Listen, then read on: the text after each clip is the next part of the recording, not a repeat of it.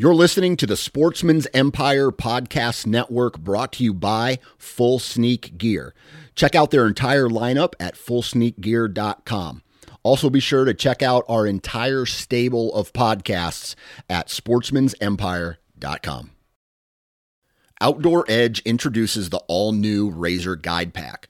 Coming in at 12 ounces and in a premium wax canvas roll pack for compact storage and travel, the Razor Guide Pack is seven blades in total, including a 5 inch replaceable blade folding knife, a 3 inch replaceable blade caping knife, and the flip and zip saw for wood or bone. Whether you're hunting the back 40 or chasing game deep in the backcountry, the Razor Guide Pack has it all. For more information, visit OutdoorEdge.com. New from Moultrie Mobile, the Feed Hub offers first of its kind cellular connection and control for nearly any spin cast feeder on the market. When used with the Moultrie Mobile app, you can monitor feed and battery levels, run feeders on demand, receive alerts when feeders are clogged, and remotely adjust feeding times. The Feed Hub is ideal for anyone who maintains feeders. Remove the guesswork and save time by planning feeder maintenance before you drive to your hunting property. For more information, visit MoultrieMobile.com. Welcome to Maximize Your Hunt, the podcast dedicated to those who want the most out of their hunting property. This podcast explores land management, habitat improvement, and hunting strategies that will help you maximize your time in the field. Follow along as industry professionals that live and breathe white-tailed deer share their secrets to success. And now, the founder of Whitetail Landscapes, your host, John Teeter.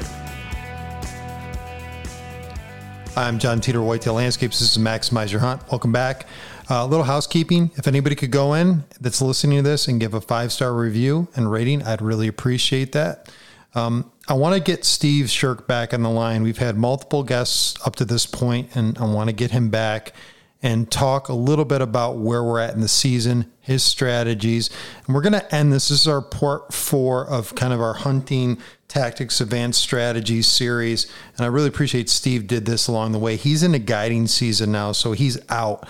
Um, I'm in a hunting season like most of you, so I'm starting to get out and and get get aligned with some of these deer that I'm going after. So I'll share some of those stories and we'll have a, a few guests coming on probably to give a few more strategy tidbits for you all. So let me get Steve here on the line. Hey, Steve, how you doing, buddy? Good. How are you? Uh, good. Okay. So uh, I feel like we talk every day. Um, yeah, it's hard to crack up something new. yeah, but there is, there is a lot lot going on, um, and I think you know we can kind of boil down you know current events with you right now. This is we're mid October, and we're we're we're gonna we're gonna lead into the end of October into rut, and we want to talk a little bit about things you got going on. You got the client season starts right now for you, so let's talk a little bit about that. Sure. Yeah. Um, we usually start around October twentieth every year, so. I got guys coming into camp tomorrow afternoon, and they'll get a, even get a sit in tomorrow night. Most of them, so it's exciting. Um, I really thought we were going to see some better activity with this weather front. Um, I mean, there's definitely increase of activity, but I'm not seeing as much widespread activity uh, as what I had thought. Um, definitely, that's a lot of that's just based on you know widespread of trail camera checks these past couple days. So hopefully, we'll start to see a lot more mature deer moving along in daylight because I mean, that's what that's what my clients are here for, and a lot of my sets are more like rut sets or on scrapes. So I've had to shift a lot of a lot of our sets and spots closer to bedding the past few days, and just been it's deer hunting. It's it's never something that you can fully predict. That's for sure. Yeah, it seems like this period of time, and we'll go off the juries because we just had Perry on. Uh, this is a lull period for movement, and I've mm-hmm. noticed even tonight, uh, I've got a shooter buck. Again, he's delayed about 40 minutes after you know after dark, and I've yep. I've got him consistently on uh, my property, and and it's hard for me to diagnose when to go after him. But it's it's too early, and I multiple younger bucks, even younger bucks, delaying movement in some of these bedding areas, you know, coming out of the bedding areas. So it's it's kind of interesting you know, that, that yep. being the case with even younger deer. So something's going on yep. in the woods. Yeah, usually though, if you get the weather that we've got this week, some of those bigger deer will, you know, be way more daylight active. But just for some reason, I'm I'm not seeing it, and we're a little bit early into this front, but uh, I still I still feel like uh, you know things are a little bit more behind schedule, and it's also you know very interesting. Like I I see some bucks that seem to be more daytime active, and there's even mature bucks, and then some aren't. It's not like uh, they're all on the same schedule. So just going to be an interesting rut. I mean, I know it's going to be right around the corner. I was hoping things would speed up sooner than later, but it does seem to be just a tad off, I think. So you did mention that you're tre- creeping, you know, your clients closer to bedding. That's that's going to be a strategy yep. right now. Um, can you yep. tell the difference of what you normally do this time of year versus versus what the plan is? Like, how close are we talking? Yeah, well, what we normally do right now is we we start to you know kind of get maybe in between buck bedding and doe bedding, or you know a lot of it's you know active scrapes and rub lines, but a little bit more rut related. Um, and like I said, unfortunately, I just I'm not seeing those spots hit consistently or anywhere near you know legal shooting hours. So it just seems like we have to get much tighter to buck bedding, you know, than what I expected. And like I said, everything everything was set ahead of time and put in place for more of a rut strategy right now. And I know a lot of listeners might be like, "Well, you dummy, it's because it's not the rut." But actually, you know, as is uh, you know, 10 days ago when I started to notice, you know, this weather pattern coming in, all my historical data over the years, uh, I've seen that more rut type behavior based on this this cold weather that we have. Usually, those bucks will venture further out of bedding, uh, you know, during these fronts, and they'll even check some doe groups, and just seems like they're still not coming out till you know after dark. Yeah, and I'm I'm noticing a, a lot of nighttime movement of those m- more mature bucks. I also yep. noticed today, uh, in several instances on my cameras, the the the does were were hitting a bunch of the scrapes. So you know they're trying to transition into more of a social setting. There, there's more congregation yep. of deer, and, and you start to see that commingling of, of bucks and does in this circumstance, and it's it's time contingent. So I did a prediction last week. I was telling people the days to hunt in upstate. So yeah, uh, now I think today's the 18th. Tomorrow's the 19th. Right, that front is coming through. It's cold, and I, I did yep. mention this in a, a, podcast I just did on a, on another podcast. You know, paying attention to that speed of wind. Um, speed of wind is really critical. It's one of the critical factors I look at uh, when we're talking about mature buck movement. Um, very mm-hmm. these dull lull days where you do not have wind, which tonight in upstate where I am, um, very was cold. It was nice, but the wind speed wasn't there. That, that from a safety and security standpoint, they're relying on that for their movement patterns. Pay attention to that because sure. that's, that's a huge factor in the, in the distance they move and their comfort levels. You you would think yep. the opposite, um, but they're utilizing that wind to their advantage in travel, right? They they they I guess resonate with with you know obviously sound, sight, and smell. And smell is one of those predominant, uh, I would say, factors in their movement cycles, particularly on highly pressured ground, for that matter. Um, and I'm not saying yep. they're not moving; they're moving with the wind in their face or tailwinding. I mean, they could be doing moving in all different directions, but they're utilizing that to some degree. It also covers their movement as well. Um, they are using yep. that as a cover source as well. So you need to think about that kind of in the movement cycle patterns. And, and I weigh wind speed very heavily, Steve. So that's just a strategy that yep. I have.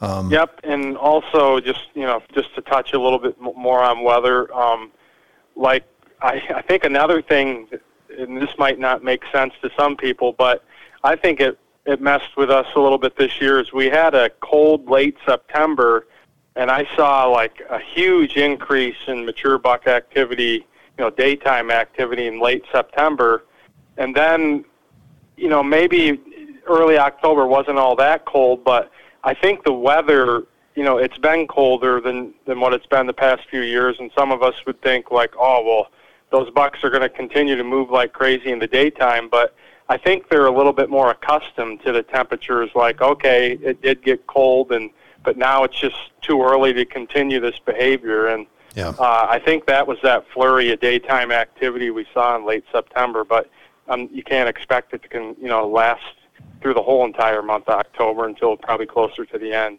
Yeah, and I'm not a huge moon uh, phase guy or you know moon status, but the moon's perigee, you know, the moon's distance to the Earth, that relative distance, you know, and the juries talk about this that they believe that's that's a factor in their movement cycles. I think in concert with the weather conditions, you know, particularly October second through sixth, that period of time I saw a continuation of that September movement into that first week. A couple key yep. days, and and and I want to say eight nine o'clock movement in the morning. I think on the third, maybe it was the second or third on a couple properties, uh, multiple like quality bucks moving at that particular time. Uh, then also yep. on the sixth, I, I, found some afternoon, early afternoon movement. So that period of time was pretty good. Um, the relative moon position, its status. And again, the, the, moon phase, you know, full moon, new moon, these full moon cycles in concert with perigee, meaning, you know, its closeness to the earth is critical. And, and if you're looking at those as, as potential, I guess, uh, factors in hunting, you know, you're looking at the end of October, that being paramount. Now, I don't want to say that's a factor in my decision making because I, I weigh weather much more and then deer's individual personalities and preferences for certain areas so like the that's what i weigh most but there are some indicators that there's some value maybe it's subtle and it depends on the area but it, it does seem like there there is some I, I would say I don't want to say weighting, but I would weight that minimally, but I think it is a factor. And and I Yep, I I, to- I totally agree. In my studies, I do believe like moon is in maybe the top five or ten, but I think weather is you know in your top one or two when it comes to deer movement. Absolutely, I can't can't agree more. And I'm not I'm not saying that that this is you know something that is proven or, or scientifically supported. I mean, there's groups that have just dismissed this altogether, but but I have yep. seen some relative data that would maybe consider that as a factor in, in overall movement. Uh, Jake Ellinger is a, a, big proponent of that, who's on this podcast as well. So that, that's just something to throw out there. Um, sure. All right, Steve, let's get into a few more things with you. So uh, you're moving through this, you know, we're, we're talking about mid, mid-October, you got clients coming in. Let's talk about you specifically, what you got going on uh, individually, things that you're noticing, deer that you're going to go after, those type of topics. Yep. I mean, I've, I've been hunting two or three different deer. Uh, I really, I'm just starting to really put my time in. I, like I always say, I don't do as much early season hunting as I would like, but the reason why is just just for the fact that once guiding season starts, I have to make sure all my T's and you know are crossed and my I's are dotted because there's just I literally have hardly any time to do anything but guide and maybe sit and usually I can sit in the stand an hour or two in the morning, hour or two in the afternoon, but other than that, I'm just super busy this time of year. So but yeah, I'm definitely starting to get dialed in on a few different deer. Um, this one deer in particular, it's a big mainframe eight. He's got a little bit of junk. He's been he's been really really consistent on the cameras. Um, he uh, you know he's teasing me a lot. It's showing up you know it, it right after dark, sometimes 15 minutes, maybe the latest a half hour, 40 minutes. Same thing in the morning, just catching them you know just just before it gets you know uh, daylight. So whenever you see a deer like that, and it's a deer you're interested in, you see you know that you're right there at that window. I, I kind of expected that this cold front would uh, you know get him you know just enough on his feet a little bit more in the daytime, but I've hunted him the past two evenings. Uh, he hasn't shown, but he's showing up once again just after dark um, in the morning, what I'm going to do, I'm going to go after him tomorrow morning, maybe only for an hour, but I'm actually going to ground hunt him and go about 500 yards back in further the direction that he's coming from, closer to where he's bedding. Basically, I'm going to set up right as tight to bedding as possible and just see what happens. But normally, this time of year, once again, a lot of my sets are back a little bit further, sometimes, you know, closer to some doe bedding or on an active scrape, and those sets seem to work. But you know, like I touched on earlier, it just still doesn't seem like a lot of these deer, even with this cold weather, are uh, you know coming out of that bedroom during the daytime hours. Yeah, yeah, it must be the moon, Steve. Just saying. Okay, so yep. let's uh, let me let me ask you a little bit more about this particular set tomorrow morning, and I, I want to know what your strategy going into this. You know, where's this deer coming from, relatively speaking? How are you going to cut him off and transition or catch him going into the bed? What What do you think there?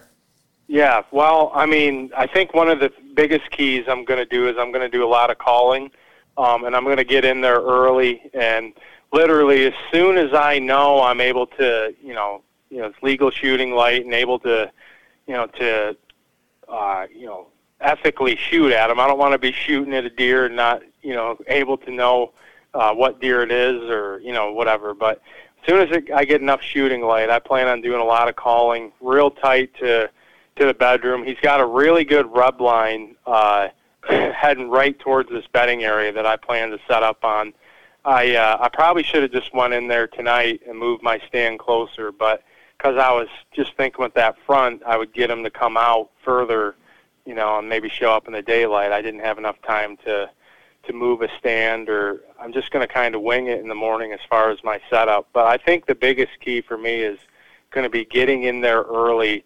It's tight to, like I said, right on the edge of that cover, and kind of following that rub line that he's using coming in and out and uh, play the wind in my favor. And I, I just think the the amount of sign this deer is putting down, he's doing you know putting down a ton of scrapes and rubs.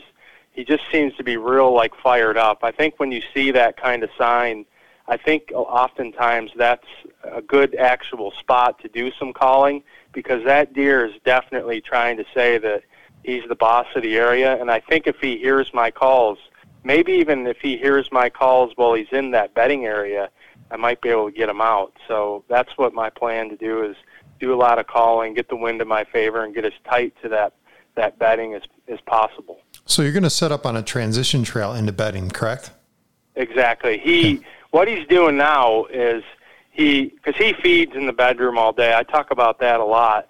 A lot of, and I'm not saying that there's not a bed to feed pattern, but what a lot of people don't understand or don't think of is you know these bucks are still feeding in their bedding areas throughout the day.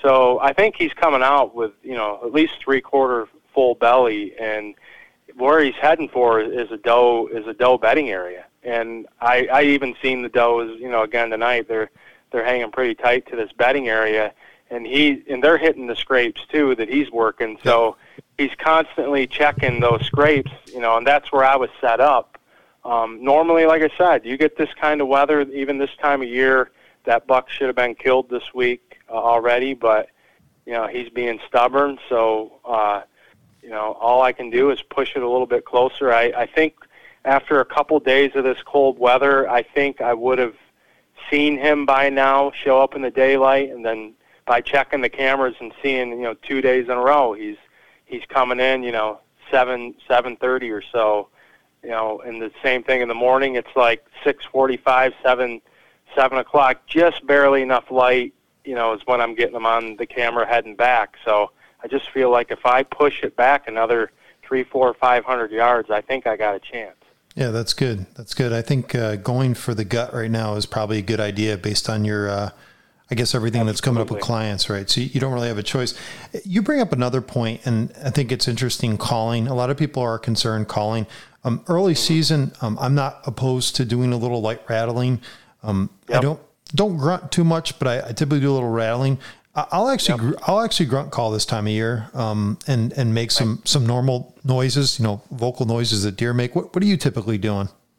Um, once again, I think I at least this time of year I base it more on the deer that I'm hunting, mm-hmm. and I mean, there's a few other deer, good deer in this area as well, but he's I can just tell you he's the dominant deer, and I just know he's he's even hitting these scrapes more than any other deer. Um, I, so you can already tell that you know he's showing a lot of aggression. So I really think that when you notice that type of activity, you know, because deer individuals like us. Some guys want to fight, some guys would rather just shy away. I think this deer is is going to be the kind of deer that if he hears that calling and so that aggressive calling, I really think that's it's going to tip him off, especially in a spot where he's thrown down a lot of sign. Now, if you're not seeing that heavy sign in an area, I think you know that's a good good indicator that bucks in those areas probably aren't that fired up, and even though they are somewhat territorial, literally even as soon as the velvet starts shedding, that that peak of that aggressive behavior really isn't towards you know once we get closer to Halloween in November, but like I said, every deer is an individual, and it, it's not like every deer is turned on with the rut and that kind of behavior the same day, same hour, whatever. Um, I think you just got to get to know the deer you're hunting and base that, you know, on how your approach is, or so even furthermore, with, if you're going to call or not. But this deer here, I'm very confident with the sign he's putting down. He's going to be interested. And I'm going to throw a, a, a, well. So you didn't when you say calling, are you talking grunting? What what type of sounds are you yep. talking? All all I do is grunt, and I've had a ton of success. Um, probably my best success grunting is the last week of October, first week in November. Then you know, especially once you get further into the rut and lockdown, just seems like Buck's Buck's nose is just on a hot doe trail, and you know they're harder to to get in with a grunt call. But um, I, I do a lot of loud blind grunting. Um, a lot of you know, once again, a lot of hunters are, I think, shy away from that because they're worried about bucks coming downwind. But it's put me in position to get a deer, uh, the deer that I'm hunting, especially. Um, it's put me in position to see that deer many times. Um, and I've honestly, I've probably killed at least 80% of my late October bucks, which I've killed most of my archery bucks have been late October, but say 80% of them came into blind grunting. And I've probably over the years only had five or six that I at least saw come in downwind and spook. Um, so I, I weigh that out like it seems to be that it's working better than it's hurting me. Now, I mean, some deer are probably coming in downwind from 200 yards away that I never see, but still, it's put a lot of deer on my wall. No, that's good, and I think it's important people recognize, you know, your strategy at time of year based on the, your circumstance, uh, et cetera. Uh, yep. I guess a couple of things I want to throw out. One is, and we've talked about this before, uh, the energy maintenance about deer maintaining their their energy levels and these big bucks preparing for the main event. Right? There's yep. there's that mindset which could delay their movement. There are minimal movements in these bed, bedrooms that have high quality food, high quality browse. We've I think I just talked about this on another podcast about deer preferences, their sexual preferences. Excuse me, I shouldn't say sexual. The, the deer's the deer's preference for certain types of food and the differences in, in the sexes. And there are more interest in more, I will say, highly fibrous materials based on their diets. They can eat a larger, low quality food source uh, in those areas. And you'll be consuming, I guess, in my areas, like I, I think of uh, a lot of the sugar maple we have. They eat a lot of the, the saplings and the, and the young browse that's available to them. So it's thinking about the food available in those those areas. In addition to that, you know, there's going to be more resting and in some case re- relaxation. It's a it's a comfort thing. They've got the security cover and yep. the food all combined in one. So they don't need to move uh, in, in massive distances to get their nutritional needs met. That's really important for somebody thinking about strategy. And also, I said this before, designing a hunting property. Um, and I, I, think that's really important to, to kind of lay out for everybody, any listeners that are thinking about kind of how to do, you know, what you're doing on the landscape and what you're considering when you're trying to pick areas to improve or areas to hunt. Uh, so Absolutely. I'll throw that out. We, we've, yep. we've actually conversed about that before in this podcast.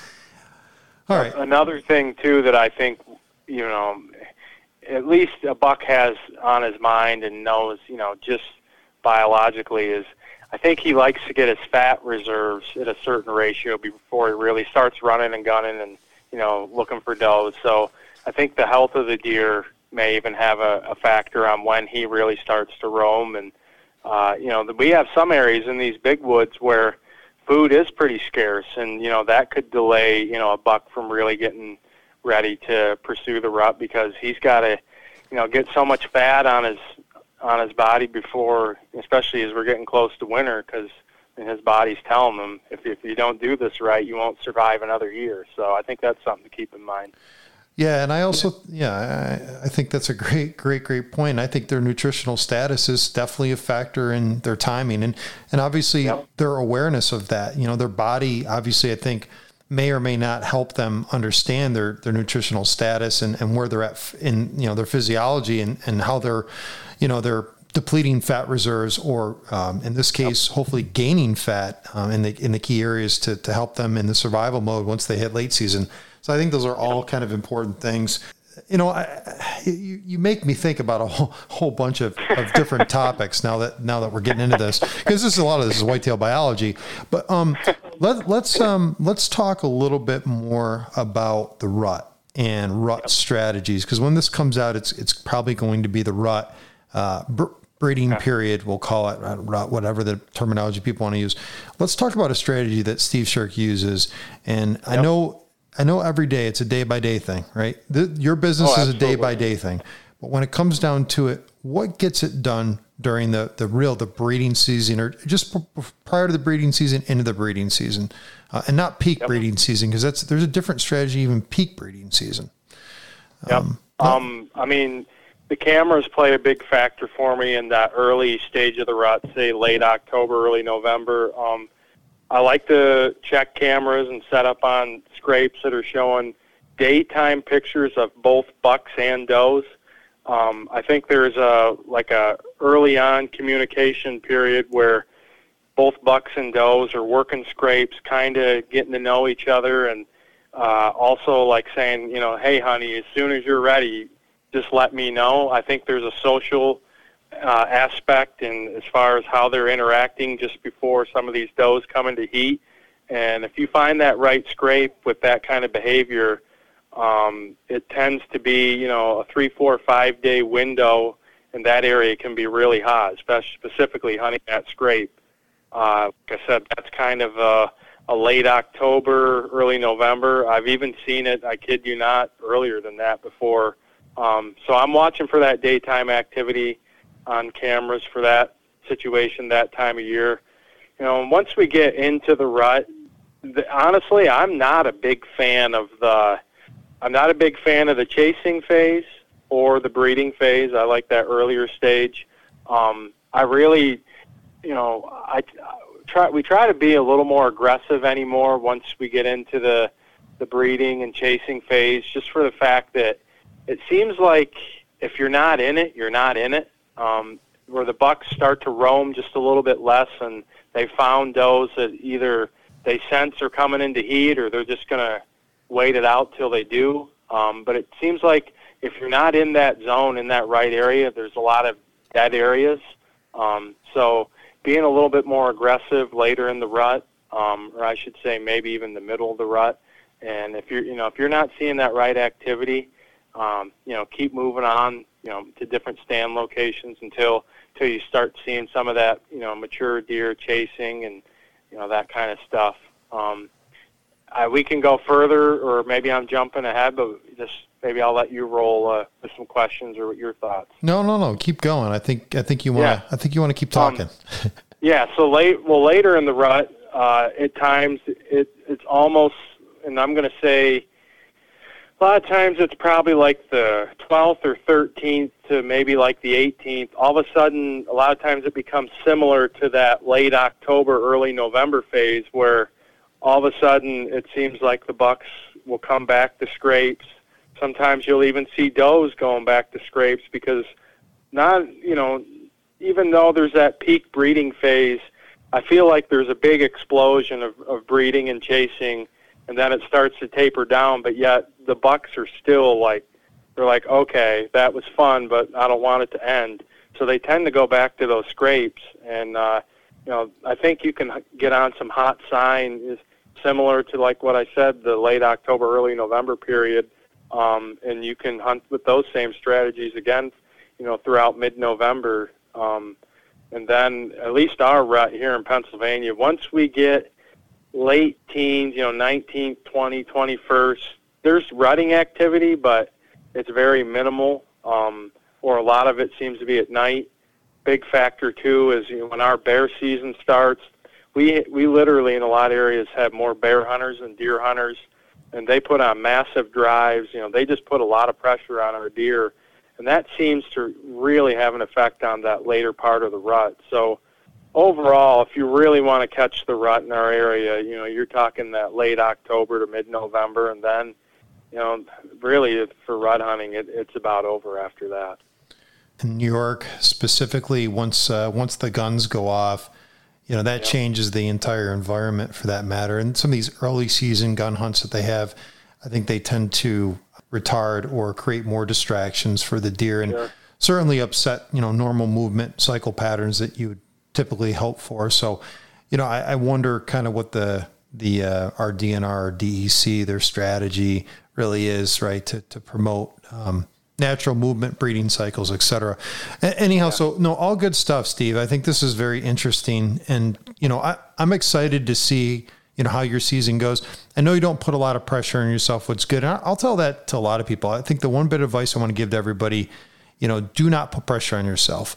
Um, yep. You know, it's not about shooting the largest buck. It's shooting you know the right deer in your area. Think about you know what's offered, you know what's available to you, and then also consider you know what's best for the herd. I think we don't think about that.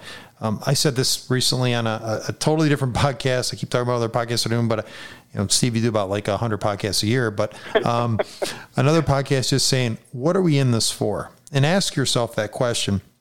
Why are you doing what you're doing um, what's yep. the purpose behind this and in this land management thing every step that you make in, in Steve's case, every move that he makes, every client he puts, there's a purpose behind the madness and, and have some real rationale behind that. For me, I'm hunting for meat and uh, I've got a deer quota to make for sustaining and keeping my family fed.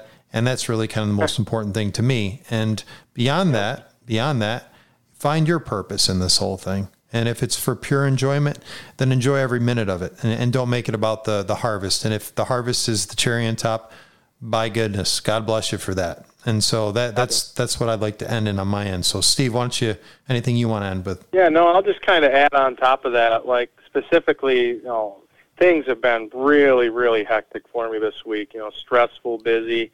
But I noticed, you know, the past couple nights when I've been in the stand, like there's just been a true medicine of just being not just in the stand but just being in the woods. Like there's a calming there's a relaxation. Um i know i touch on it every now and then but you know i'm a i'm a christian so i'm a big believer in prayer. But there was like just like this true medicine that was out there as far as like taking away all my anxieties and like i i encourage people to like really just don't always put like pressure on yourself and and always be out there just for the fact that okay, when's he going to come by? I just want to kill something. Like, just let the the true spirit of the of the woods out there really get into your your mind, body, and soul, and you'd be surprised. You know, just the the feeling you get from that is literally almost as good as shooting a, a you know mature buck. So there's there's so much out in the, you know in the outdoors that sometimes we overlook so many of these things. They're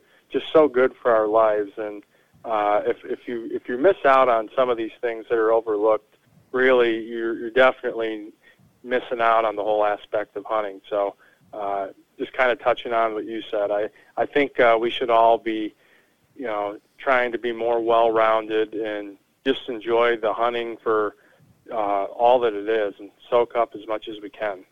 Good. I love that. And I appreciate you ending with that. And the faith based, you know, concepts and everything you just kind of identified in concert with nature and being one with nature and experiencing that kind of at its deepest level and taking it in.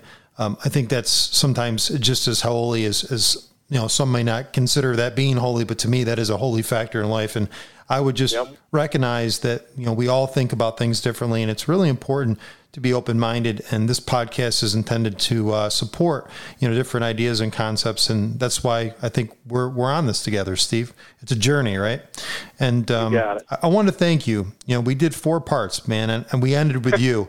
And I'm happy we ended ended with you and not another guest, right? We were going to do another guest, and I said let's just do uh, a Steve and John show and go from there. It's been I've been blessed to have you on this podcast and blessed to build a friendship with you, and it's it's been good. And more to come from us, you know, in the coming months. I wish you well. I wish your clients well, and uh, hopefully we'll see each other soon.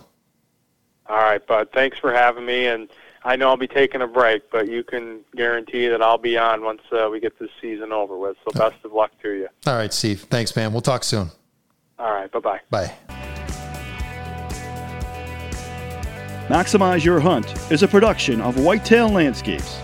For more information on how John Teeter and his team of experts can help you maximize your hunt, check out whitetaillandscapes.com.